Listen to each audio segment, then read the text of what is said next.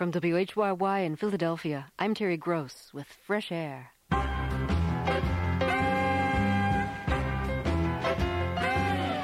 Last night, the international writers organization PEN gave a Freedom to Write award to Moroccan writer Abraham Serfaty.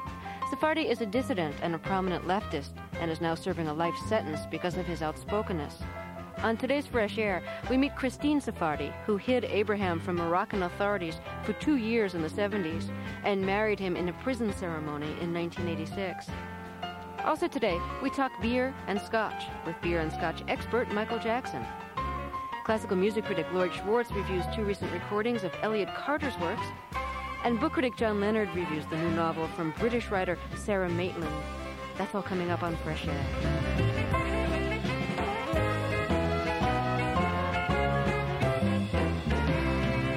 First, the news. National Public Radio News in Washington, I'm Korva Coleman. After consultations with foreign leaders, President Bush announced this evening that Allied military forces would create encampments in northern Iraq in order to persuade Kurds to move back from the border to areas where aid can be more easily distributed. NPR's Ann Garrels has more. At a hastily called news conference, President Bush said U.S., British, and French military units would build five to six encampments in northern Iraq where relief supplies can be distributed in an orderly way.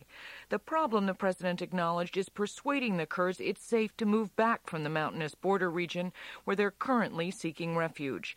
The president said he did not believe Saddam Hussein would attack the Kurdish refugees and an effort to reassure the Kurds and warn Iraq. He said Allied military forces would provide adequate security.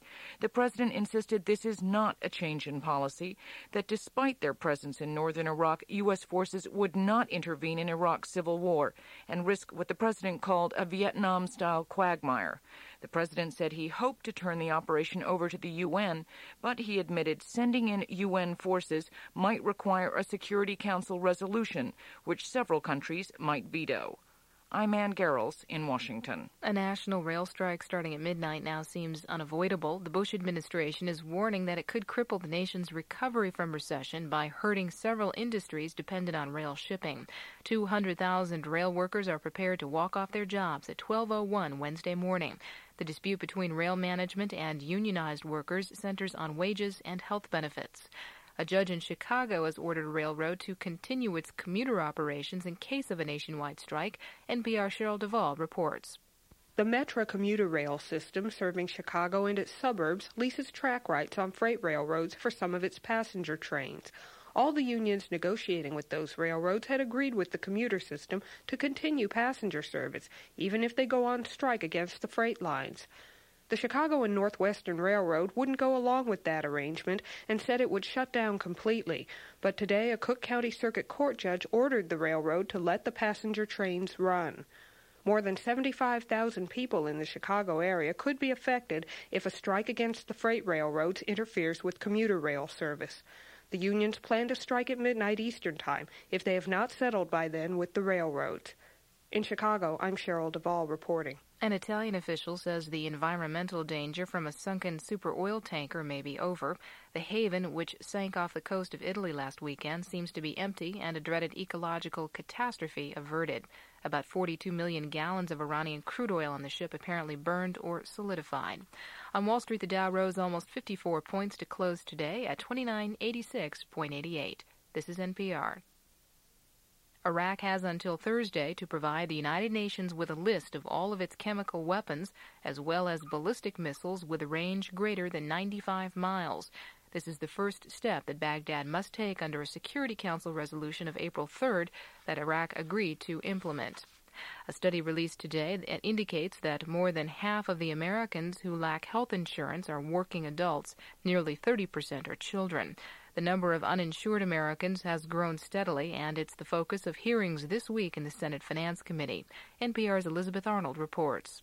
The Bush administration has promised to recommend reforms in the health care delivery system in the next year.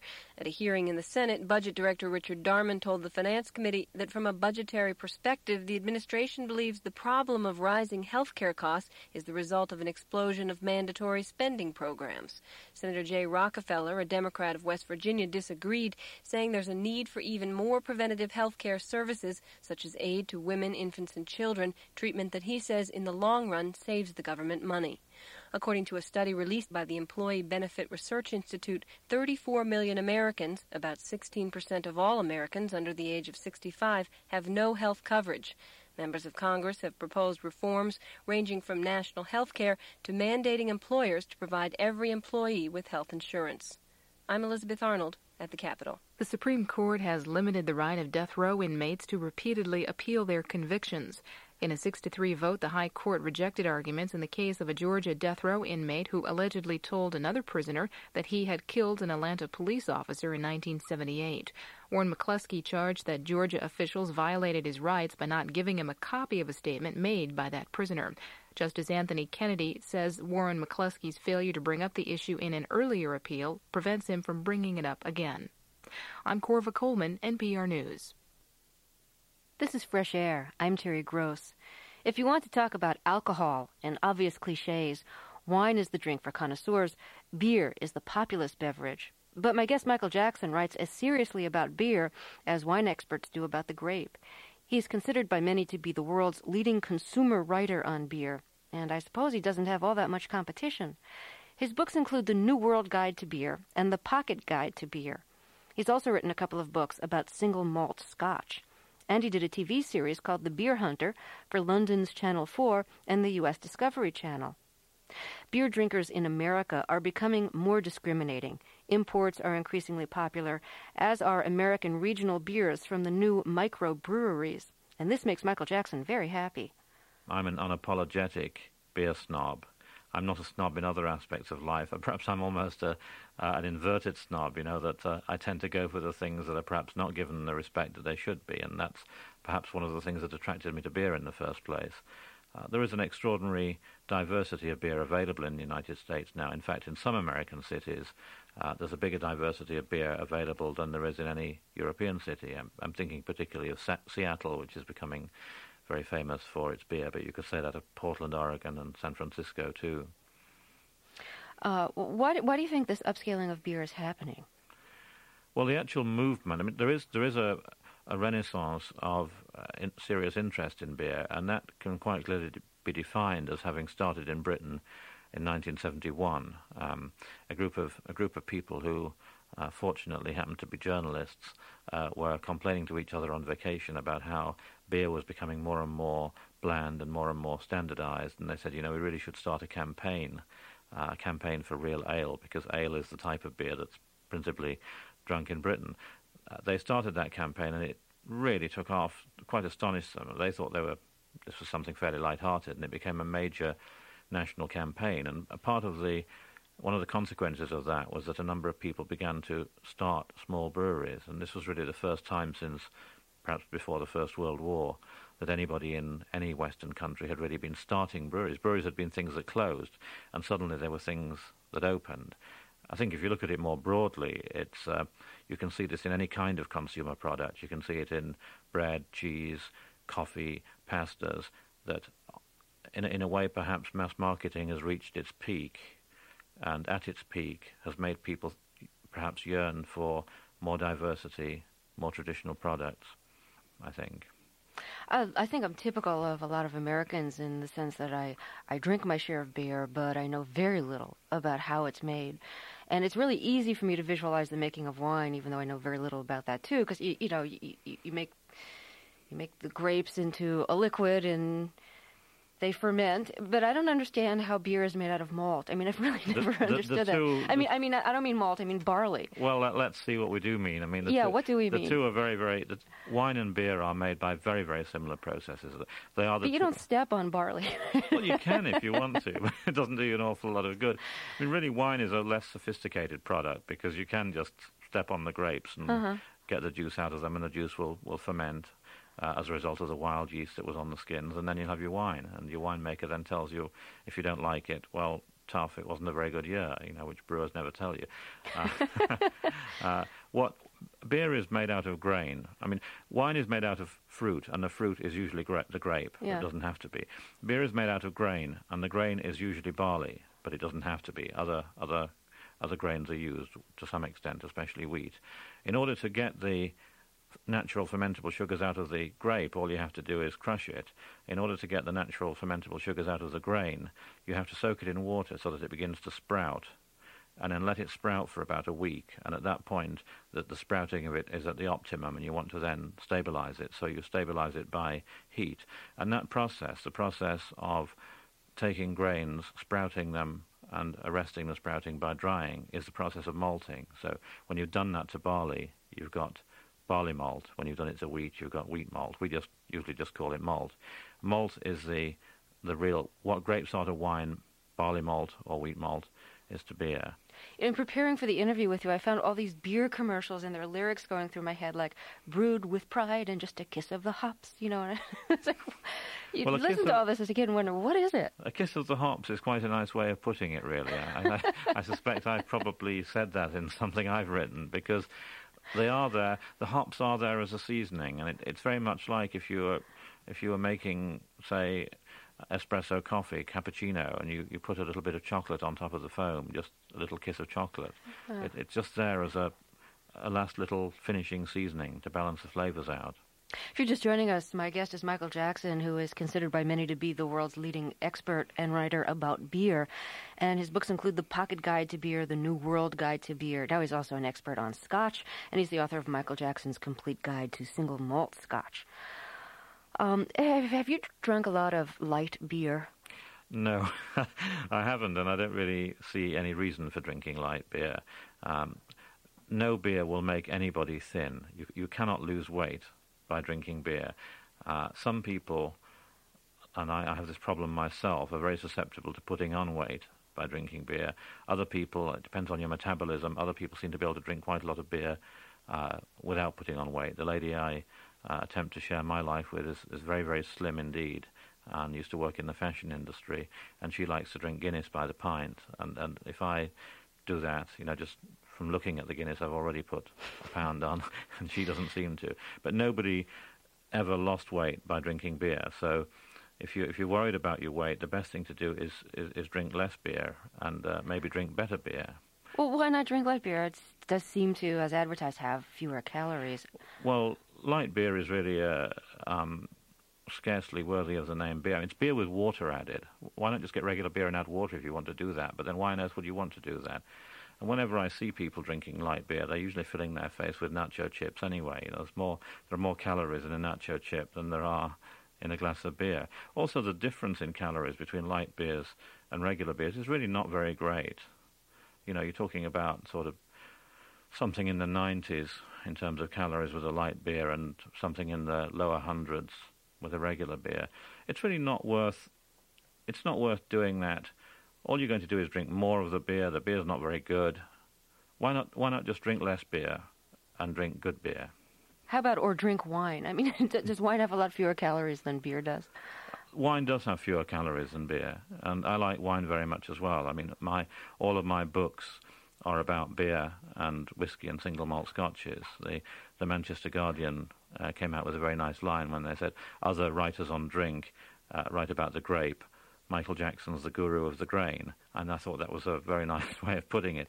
Uh, so those are my passions. Um, my passions are, are beer and single malt scotches, but I still enjoy wine, and I, I don't see wine as the enemy.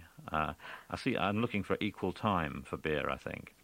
You've traveled around the world tasting beers, but uh, you, you live in England, so you're very familiar with the pubs there, and I imagine you've been to the United States a lot and are very familiar with the bars here. What interests you most in the difference between English pubs and American bars? Well, you know, I spend so much time in the United States that I sometimes half forget what an English pub is like. But when I go home, it's probably the first port of call I make is to go to my local. English pubs are places where you meet to talk to people.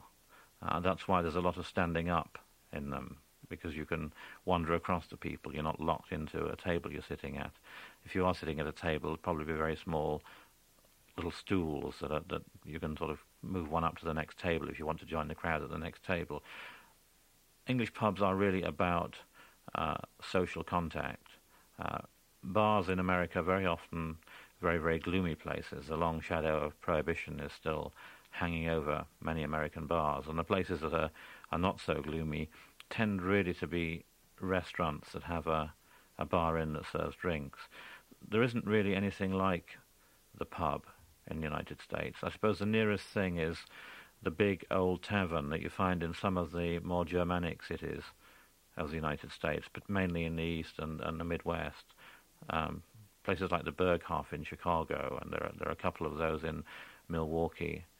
Um, McSorley's in New York, but even that is not really quite such a sociable place as a as an English pub would be. Do you ever go to an American bar, one one of the solitary bars where everybody's sitting, not talking to each other on a bar stool, and have a drink? The sort of set 'em up Joe. Yes, exactly. Suicidal bar. not not if I not if I can help it. I mean, they always seem to be uh, people there always look as if they're about to commit suicide or about to enter into a sort of Richard Ford short story or something like that. I mean, in fact, in fact, on the odd occasions when I do go there, the guy next to me will usually start telling me his life story and uh, how he's just been laid off or something and his wife's left him. And you know, I, I think maybe I should be writing Richard Ford short stories instead of writing about the beer. But the beer in those places is never worth writing about. Uh, if you're just joining us, my guest is Michael Jackson, who writes about beer. He's the author of The Pocket Guide to Beer, The New World Guide to Beer. He's considered perhaps the world's leading expert on beer. We'll take a short break, and we'll talk some more. This is Fresh Air.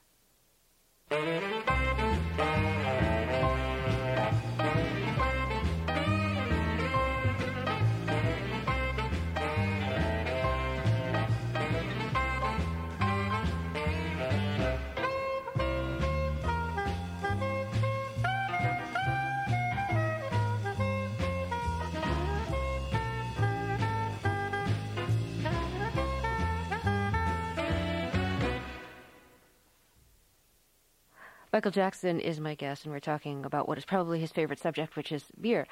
Um, let's talk about single malt scotches, which is another big subject of yours. What's the difference between a blended whiskey, a blended scotch, right. and a single malt scotch?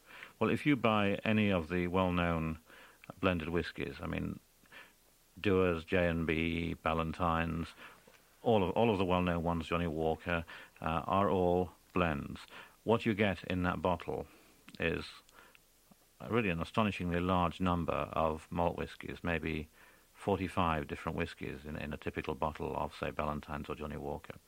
And those 45 different malt whiskies are blended together to try to give a roundness of flavour that'll keep everybody happy. And they occupy about 40% of the liquid in the bottle. The other 60% of the liquid in the bottle is a lighter tasting grain whiskey uh, which may be made from barley malt or unmalted barley or wheat or any grain that they choose, um, and is really a sort of filler. It's, it's, still quite tasty, but it is a sort of filler. And some of those products are, well, all of those products are all very fine products. But supposing you're drinking your glass of Chivas and you're thinking, well, there's something in here from the Highlands and there's something from the Lowlands and there's something from the islands. I wonder what those whiskies would taste like on their own. Well, the way to find that out is to sample some of the single malts. Uh, it's, it's the difference between listening to an orchestra and listening to a soloist. The single malt's a soloist. I don't know how much you're into the folklore surrounding different drinks, but I'm thinking if you, if you, if you think you got a chill today or you're coming down with a cold or something, you're not going to go pour yourself a glass of wine or even have a beer. You'll pour yourself a shot of scotch. I did once re- read a remedy. Uh, it was written by a Frenchman, of course, that if you had uh, wine, about a pint of Burgundy a day would be very good for you. If you had a cold, a pint of Burgundy a day would be very good for you. I don't, don't take that terribly seriously. Right. uh, Scotch is uh, Scotch certainly gives the appearance of being much more warming, and since it's relatively strong, probably quite antiseptic too. I'm sticking to that belief anyway. um, some people say that you won't get as hungover with Scotch as you will with beer or wine. What's your experience? my experience, I regret to say, is to the contrary. I, I have a very, I have a very definite belief about hangovers, uh, which is essentially that the, the blander the product is, the less likely you are to get a hangover from it. And the fuller in flavour it is, not fuller in body, but fuller in flavour it is, probably more complex in flavour, probably the greater your chance of getting a hangover. That's all of my experience, and I believe it to be true, and I believe it to be based on the fact that the the natural chemical compounds that occur in fine wines, fine beers, single malt scotches that make them complex and interesting, unfortunately, may also give you a hangover if you if you drink too much of them. Hmm. Um, there was some British writer who said he felt sorry for people who didn't wake up with a hangover because that was as good as they were going to feel all day. Um, just, just throw that little philosophical thought into our discussion. Do you get hang- hungover much, or are you such the professional at drinking that you never overdrink? Well, I very rarely, I very rarely drink too much. Um, that maybe makes me sound like a bit of a party pooper, but when I'm working, um, I'm drinking to taste these products, so I'm certainly not chugging them. Um, I think we all occasionally go to a dinner party, perhaps, and you know have rather a lot of wine and maybe have a digestive afterwards and get a hangover. And I do suffer rather when I do get a hangover, I suffer miserably from hangovers, and there's no there's no real cure. I mean, you can take drink a lot of water before you go to bed, but you probably don't remember to do that. Uh, the most important thing to do if you have a hangover, really, is to do something about your blood sugar level in the morning. And the best thing to do is to you really have to eat something, however little you feel like eating something. You really must eat something. You must force yourself to eat something. Something like toast and honey is, is very good. Or I think my, my sort of classic Jewish recipe, although it's a Jewish recipe for everything, of course, is chicken soup. Um, but chicken soup is very good for getting rid of a hangover. Even for breakfast, huh? Well, depends how late you lay in, I suppose. how did you get involved with uh, being a professional uh, beer writer, especially given that so few people have focused uh, on, on beer as compared to wine? I was originally a newspaper journalist, and mm-hmm. I, I still contribute a lot to newspapers, and I contribute to the, the food pages of a, a London paper called The Independent, and occasionally to the Washington Post and to various food and drink magazines. But originally I was a, a hard news journalist and, and then a columnist, uh, and for a time a television journalist too and I, all my buddies, they all drank beer. Journalists all drank beer. They all loved it. They all talked about it incessantly among themselves. How does do you think this one's better than one we had last night? You know, I was on an assignment in such a city, and I had this one, and wow, you should taste that they, they, they were fascinated with beer, yet when it came to the idea of trying to persuade the newspaper or the magazine or the TV station to actually do something about beer, they would say, oh, well, people aren't interested in that. I mean, to cover it. Yes, even yeah. though they were all interested in it themselves, they somehow thought that their readers out there had a quite different perception.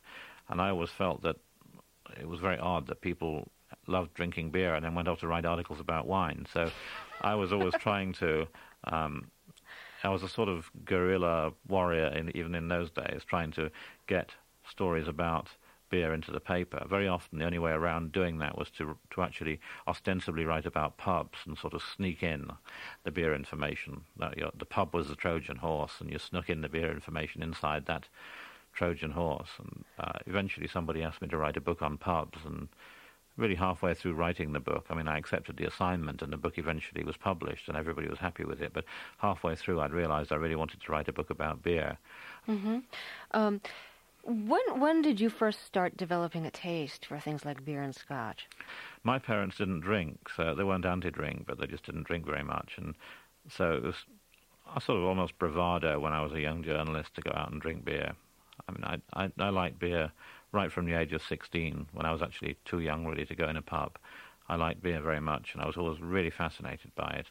I tasted my first single malt scotch at the age of about 18, at a time when single malt scotches were scarcely available outside Scotland. And in fact, I did taste it in Scotland, and I just thought it was wonderful. And I'd been wanting to write about single malt scotches ever since, but it was hard ever to persuade a publisher to publish anything on that because they said, look, nobody's heard of them, you know, you can't get them but but now that's really changing. Um, uh, uh, let me ask you one final question. Uh, are you tired of people making Michael Jackson jokes? You know about about uh, the singer versus you. well, I guess if I'm not used to it now, I never will be. What, what's your standard comeback on that? Well, it depends precisely what the joke is, but you know, I, I like to point out to people that I had the name first. Uh, I've considered writing to to the other Michael Jackson, saying that for a very small royalty, I'll license my name to him. Otherwise, I'll sue him for stealing my name. I'm a terrible dancer, but uh, I, I, I, can sing. I think I think when I sing, I sing rather more uh, black people's music than he does because uh, I'm a lover of the blues. So, um, I even have a glove, right, which I occasionally use just for a little joke. oh, really? Mm, tasting glove, you know, to put a bit of glitter into my beer. well, Michael Jackson, thank you very much for talking with us. Thank you. Michael Jackson is the author of The New World Guide to Beer, The Pocket Guide to Beer, and The Complete Guide to Single Malt Scotch. Fresh Air book critic John Leonard has a new book to recommend. The British author Sara Maitland has a new novel called Three Times Table. One of her previous novels, Daughter of Jerusalem, won the Somerset Maugham Award. And she also wrote Map of the New Country, a study of women and Christianity. John Leonard has a review of Three Times Table. Sara Maitland's Three Times Table is that vanishing wonder, a novel with characters we care about, an intellectual stimulation, a wise child enchantment, and a magic box of Christian symbols. Imagine, from London, a feminist C.S. Lewis. We're at the end of a tiring day for 74 year old Rachel, a paleontologist and curator of a museum of dinosaurs, who has just repudiated her faith in Darwinian evolutionary gradualism. It's been an equally tiring day for Rachel's daughter Phoebe, a 37 year old socialist feminist gardener, who had once upon a time been a brilliant mathematician and who has finally gone to the doctor about a lump in her breast. And it's been an exhausting day for Phoebe's daughter, Rachel's granddaughter, 15 year old Maggie, who has had to go through her first menstrual period, no longer a child, and bereft of her dragon. If you think Maggie's dragon is imaginary, that's because you haven't read Maitland's novel. Darwin and mathematics may be imaginary. Maggie's dragon is not. I'm not going to tell you about Martin, Rachel's awful husband, Phoebe's adoring father, or the dull men in Phoebe's life. Three Times Table is about women surviving to save one another, not St. George. From Rachel, we hear a lot about digging for fossils and DNA and Jungian anthropology. We also meet catastrophe theory. According to catastrophe theory, the world did not emerge from a delicate overlapping of species a subtle interconnection of environment, climate, food chains, mutations, and adaptations. But from cosmic clash, accidental, inexplicable, random choice, smashing into the patterns, Big Bang thinking. Rachel used to believe that dragons were deep race memories of dinosaurs. Now she's worried about sister stars of the sun, with names like Nemesis or Kali, in long wicked orbits that rain down mass extinctions on us every 26 million years or so. From passive Phoebe, we hear a lot about politics and plants, as well as the burning clarity and brilliant patterns and complex elegance of numbers. She mourns the day of her father's death, when she abandoned math and virtue. She has fallen in love with a lump in her breast. It grows sweetly like a bulb. Have I painted it myself? Did I plant it like Blake's poem? This dark lover, she says, might take her on the last great adventure, to a land where numbers and patterns will be alive with emotion and meaning, and where the inaudible note of the ninth planet will complete the perfect tune, will break and remake the octave, and she will play it on the cello, her legs spread around it. From Maggie, we get dragon lore, night colors, the magic and intimacy of the courts of childhood, the power of flying through space above the singing whales and lunar rainbows, the Great Wall and the World Tree, the Amazon and Babylon, and the terror, too, of falling like Lucifer.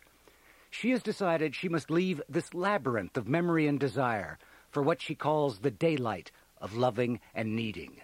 Her dragon won't let her, until, like St. Margaret of Antioch, she binds it with a daisy chain, until, like anorexic Joan of Arc, she assumes on her bed a cruciform and lets the sky crash down. Really, wonderfully, all in one witty book, Mothers and Daughters, Sex and Death, angels and Darwin, dragons and dinosaurs, plus, and I kid you not, salvation through love and work. John Leonard is media critic for CBS Sunday Morning. He reviewed Three Times Table by Sara Maitland. I'm Terry Gross, and this is Fresh Air.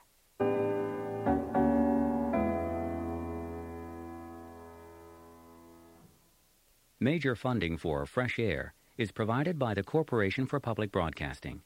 Additional support comes from the listeners of WHYY in Philadelphia, where fresh air is produced, and Apple Computer in personal computing, providing the power to be your best. This is NPR, National Public Radio.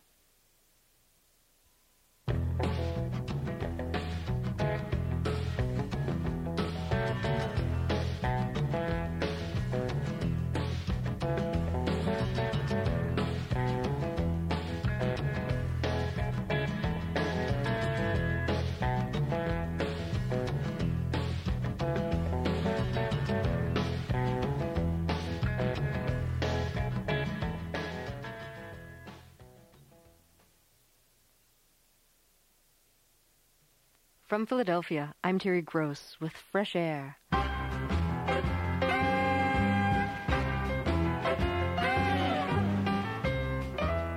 Each year, PEN, the International Writers Organization, honors authors who have been persecuted for their writing. One of this year's awards went to Abraham Serfaty, a Moroccan writer who is serving a life sentence in prison. Last night, his wife Christine accepted the award on his behalf. Coming up, she tells us how she hid him from the authorities for two years in Morocco and was forced out of the country when he was captured. Also, classical music critic Lloyd Schwartz explains why he calls Elliott Carter America's most democratic contemporary composer. That's all coming up on Fresh Air. Major Kurdish cities, and that, of course, is the reason why this flood of refugees came about. Inside those cities, uh, a few people are going back. I would say maybe 5% of those who fled may have trickled back in recent days. Uh, we get conflicting reports of conditions in these cities. Certainly, uh, some of the Peshmerga sympathizers have had their houses blown up and looted by the army. Uh, that has been told to me not just by refugees, but also by army deserters. Uh, they say there's also been a number of arrests of Peshmerga sympathizers. But in general, the government does seem to be trying to woo uh, the refugees back, but not very successfully. Jim Muir reporting from inside the Kurdish region of Iraq. On Capitol Hill, the House Armed Services Committee held hearings today on how the performance of the Patriot missile is affecting the nation's strategic defense initiative and heard a charge that Israel may have suffered more damage from missile strikes after Patriot batteries arrived. NPR's Neil Conan has more. Theodore Postol, a professor at MIT, told the committee that 13 Iraqi Scuds struck the Tel Aviv area before Patriots were deployed and that 11 were engaged by the U.S. Army missiles afterwards. Postol said that the later Scuds damaged three times as many apartments and caused 50% more injuries. Under questioning, though, the MIT professor conceded that his conclusions were speculative and his data incomplete. Postol did say that the performance of the Patriot did nothing to solve the intractable technical difficulties of defense against more sophisticated ballistic missiles. Another witness, former Pentagon official Richard Perle, said that the Patriot had proven once and for all that ballistic missiles can be intercepted effectively. Perle also said that the Gulf War showed that deterrence can fail and that theories of mutual vulnerability go out the window as soon as the missiles start falling. This is Neil Conan. A federal judge has dismissed a lawsuit brought by news organizations against Pentagon rules during the Persian Gulf War. The judge said that the media had the right to sue the government, but that he did not have enough information to decide the case now that the war is over. On Wall Street, the Dow Jones Industrials climbed over 53 points to close at 2,986.88 in very heavy trading. This is NPR News. Both sides in contract talks expect a nationwide rail strike at midnight. The strike, the first coast to coast walkout since 1982, could keep some 235,000 freight workers off the job and stop the flow of one third of the nation's goods. Presidential spokesman Marlin Fitzwater said that the Bush administration is ready to work with Congress on speedy legislation to impose a settlement and end a walkout. However, House Speaker Foley says that there will be no action before a strike gets underway.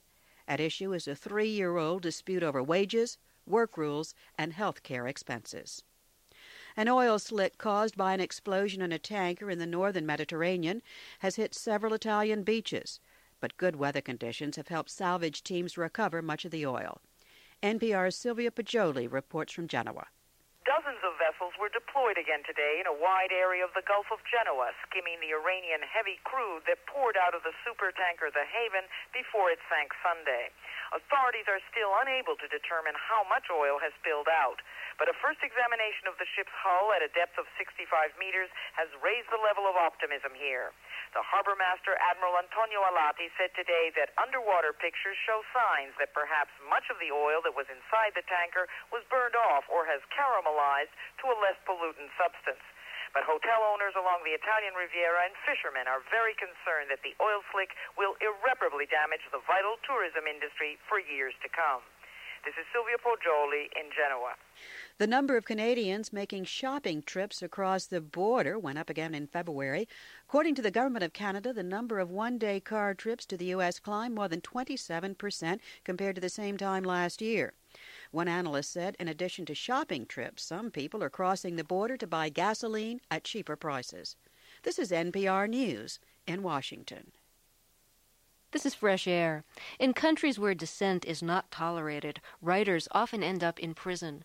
The American branch of the international writers organization PEN has a Freedom to Write committee which works on behalf of imprisoned and harassed writers around the world. Last night, PEN gave one of its two 1991 Freedom to Write awards to Abraham Serfaty of Morocco. Of the 400 cases of imprisoned writers PEN has documented, he is the only writer they're aware of who is serving a life sentence. Serfaty edited the political and literary magazine Souffle, which was outspoken in its criticism of King Hassan of Morocco. Serfaty was also a prominent member of Morocco's left wing. He went into hiding in 1972 when the government cracked down on the left. He was tried in absentia and given a life sentence. He was captured and imprisoned in 1974 and tried again two years later. Christine Jouvin hid Serfaty for the two years he was underground. She now lives in France.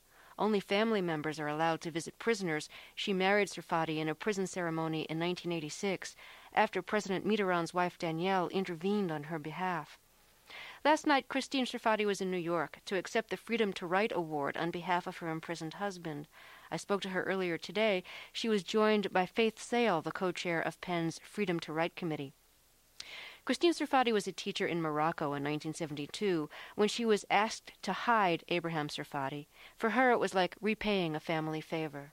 When I was young, in, a child in the war, my father was a resistant, and people were uh, did the same for him. For him, I mean, he was saved because people were hidden him. Your father was uh, in the resistance, and yes, he was hidden. Yes, in and, France. Yes, and when a friend of mine came home in Casablanca in 1972 and told and asked me, "Want to hide uh, Abraham Serfaty?" I never knew the man, and I knew the name to be frank, but not the man at all. But I couldn't say no, and so I just had to say yes, and so did I. Can you tell us what it was like hiding him?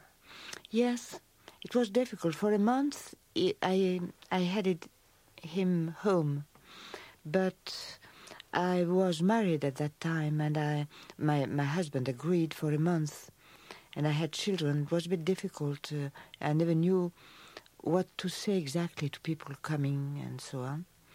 And after a month, I tried to find other people to to have him but I couldn't, and I didn't success at all.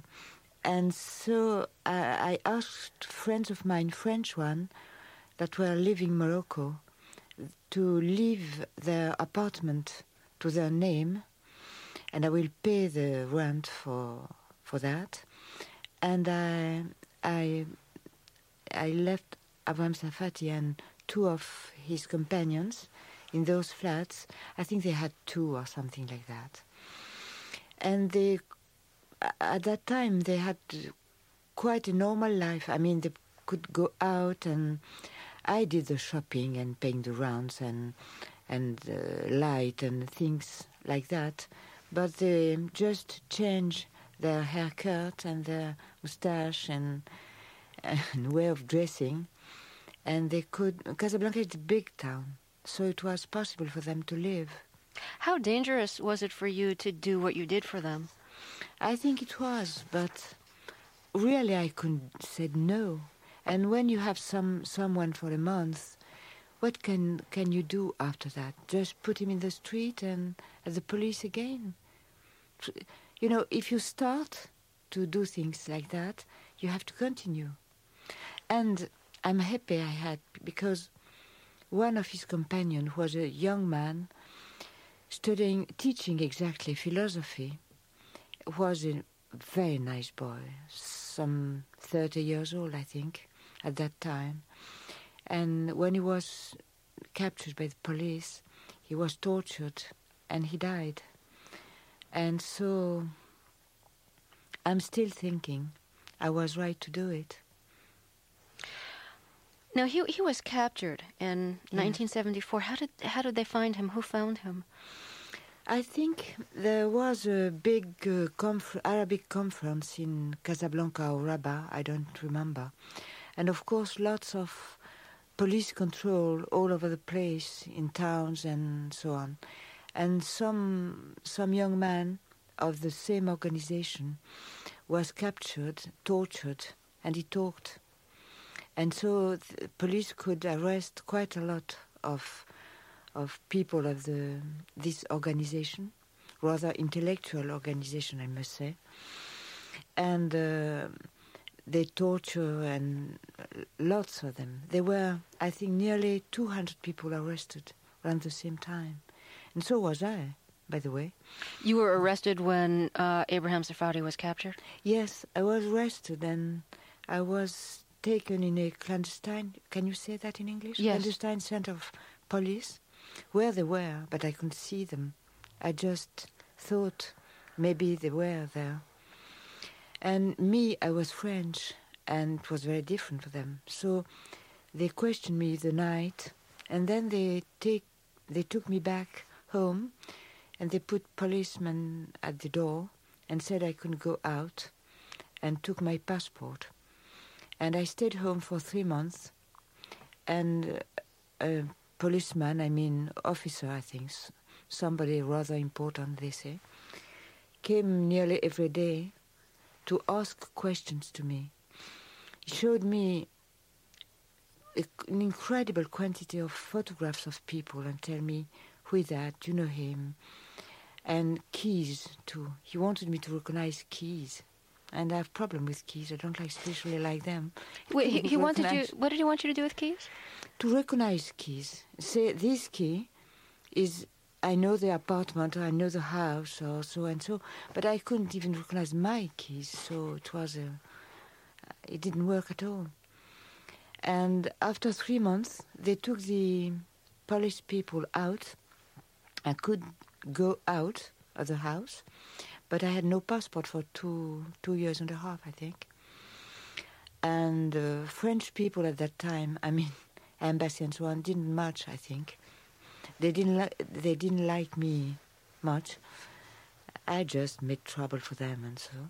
And uh, I was expelled in 1976, just before the trial started.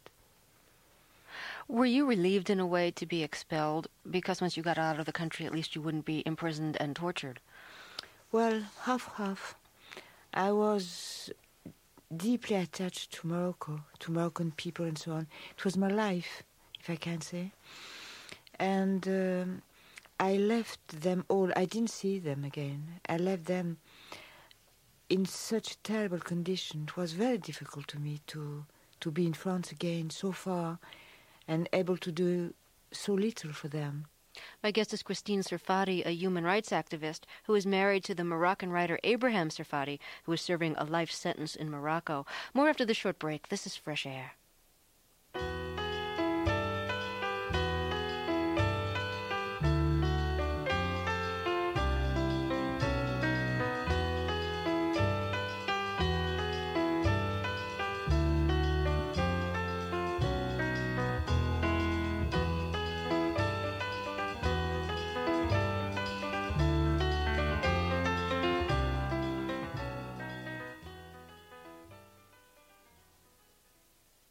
Christine Serfaty is my guest.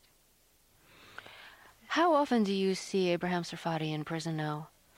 Now, every since since I could marry him in 1986, I can go there when I want to. But there's a problem of working and doing things and and of money too. And I go generally every two months, two months and a half. And I stay 10 days and I go to each visit possible. That means four visits a week. And that means if I stay 10 days, for example, I can go to six visits that are very long and easy because they are direct visits, collective but direct visits. And we can talk a lot. Christine told us that she thinks probably she and Abraham spend more time talking than most married couples. Certainly. Certainly. So you got married in prison? Yes.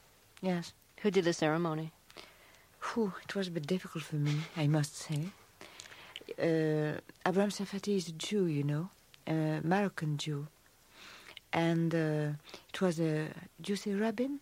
Rabbi. Rabbi, who did the wedding with the director of the jail and lots of people I never saw in my life. And I was a bit, uh, well, not very well. but after that, two days after, I could see him alone. I mean, not alone, it's a collective visit with God and so on, but I could talk quietly with him. And I saw he was a very respectable man and a very good man. I knew before, didn't change at all, ex- expect, except in in more goodness and more respectability, I think. And uh, I thought I was right to do that.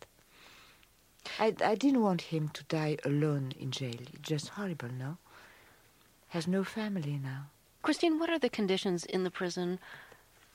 I used to say, because I'm frank, I think, I used to say they are good, but I'm quite fed up now to say that because, you know, everything they have and other prisoners don't have in Morocco, lots of them, they have them because they struggle for that, you know.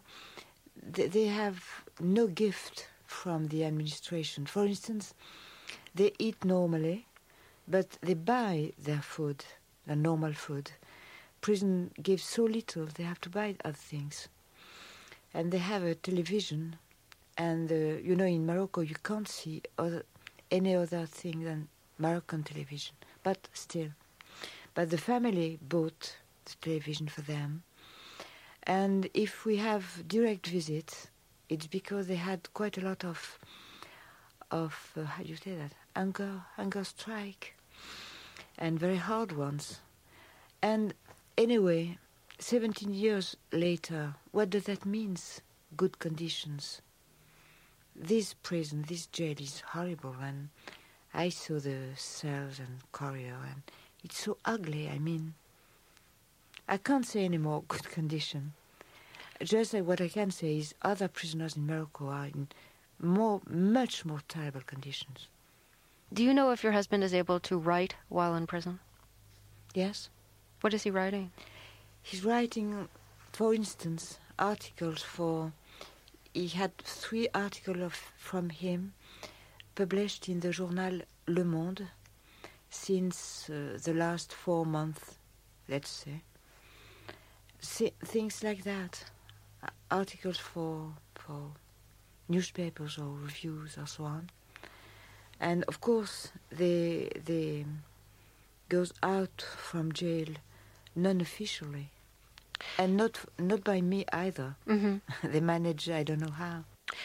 Christine, um, what are your plans now? You'll be going back to France, and, and when is your next trip to Morocco? I suppose at the end of May, something like that. I think. And um, what will you be telling Abraham Serfaty about the award ceremony last night? Uh, everything. really, everything.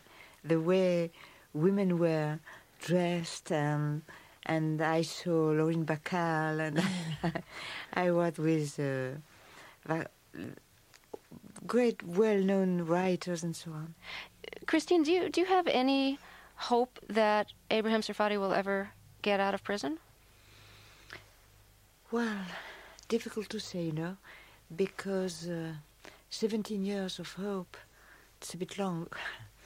But I think we have to continue, patient and so on, and to have small victories and small victories and hope for the best. But I, I, I really don't, can't, can't say more about hope. Have you lost hope? No, I'm very optimistic person, I think. But I can't have any date, you know, any date before me. Sort of general hope.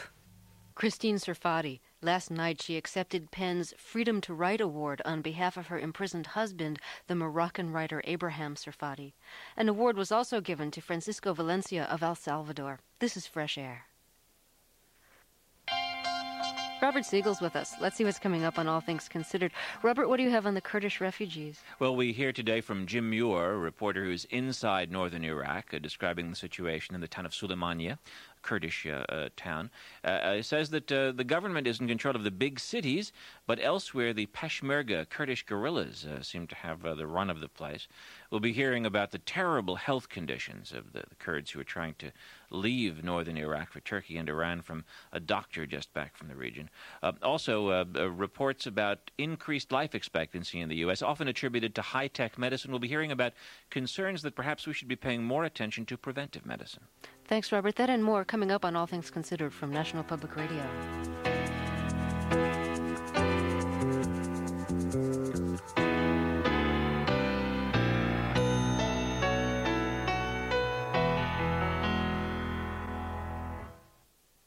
Elliott Carter composed his first string quartet 40 years ago.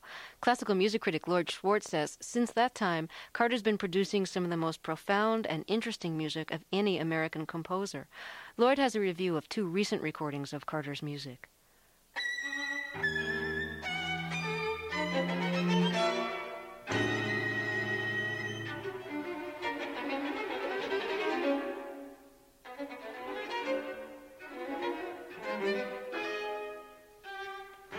When Aaron Copland died last year at the age of 90, he hadn't produced any new work for nearly 20 years. But at the age of 82, Elliott Carter is still going strong. In the past few years, he's given us some of his most beautiful and vivid scores. Two years ago, there was a distinguished recording of Carter's four string quartets by the Arditi Quartet. Now there's an even better recording of the fourth quartet by the wonderful group it's dedicated to, the Composers String Quartet. Their recording of Carter's first two quartets was listed in High Fidelity magazine as one of the 50 great albums of the decade. The fourth quartet was composed in 1986. It's in four continuous movements. The Arditi Quartet plays it in just over 20 minutes. The Composer's Quartet takes nearly four minutes longer. But the Composer's Quartet isn't so much slower as more spacious. The music has more time to expand, to breathe.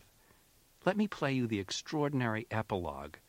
Exuberant outbursts, sudden stops, and muted, inward searching passages, we've heard them all earlier in the quartet. Suddenly they begin alternating in rapid succession, like a series of double takes. Who's speaking? Who's interrupting?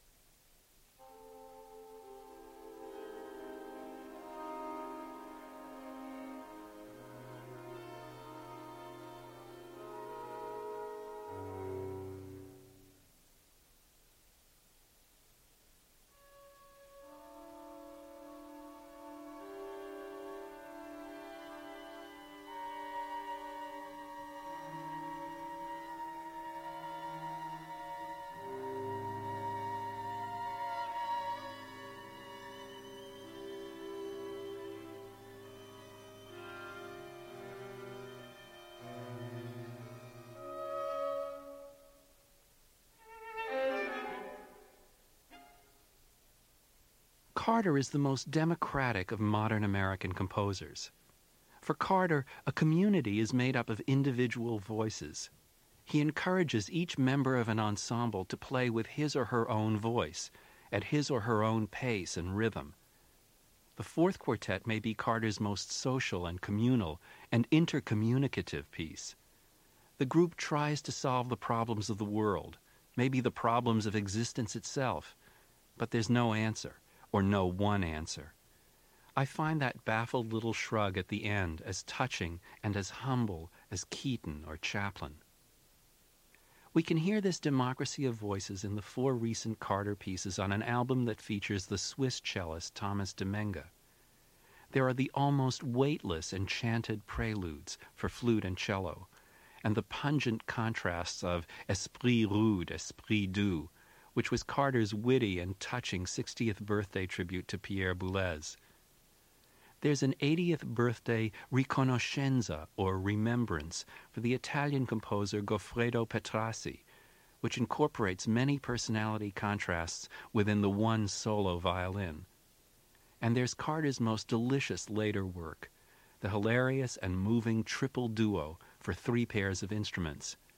Here's the opening gambit that triggers the whole Rube Goldberg machine.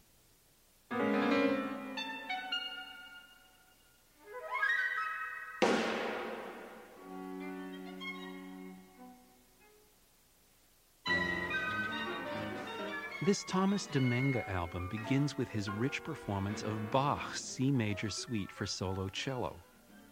In the liner notes, Heinz Holliger the conductor, composer, and much admired oboist for whom Carter composed his recent oboe concerto, comments on this juxtaposition of old and new. He reminds us that Bach and Carter can be described with the same language. Great music creates a continuum. Holliger urges us to relax, lie back, remember the future, and try to foresee the past. Lloyd Schwartz is classical music editor of the Boston Phoenix. I'm Terry Gross.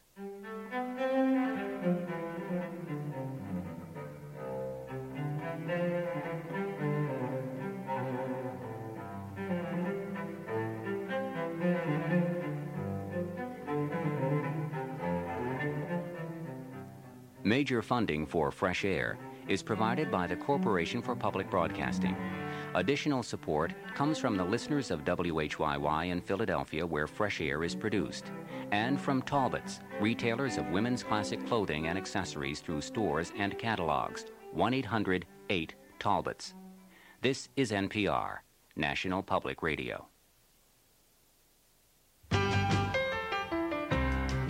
Filmmaker Ross McElwee set out to make a documentary about the Civil War. He ended up with Sherman's March, a film chronicle of his past girlfriends. On the next Fresh Air, McElwee tells us how his film about the culture around the Berlin Wall turned into something else when the wall was torn down. I'm Terry Gross. I hope you'll join us for the next Fresh Air.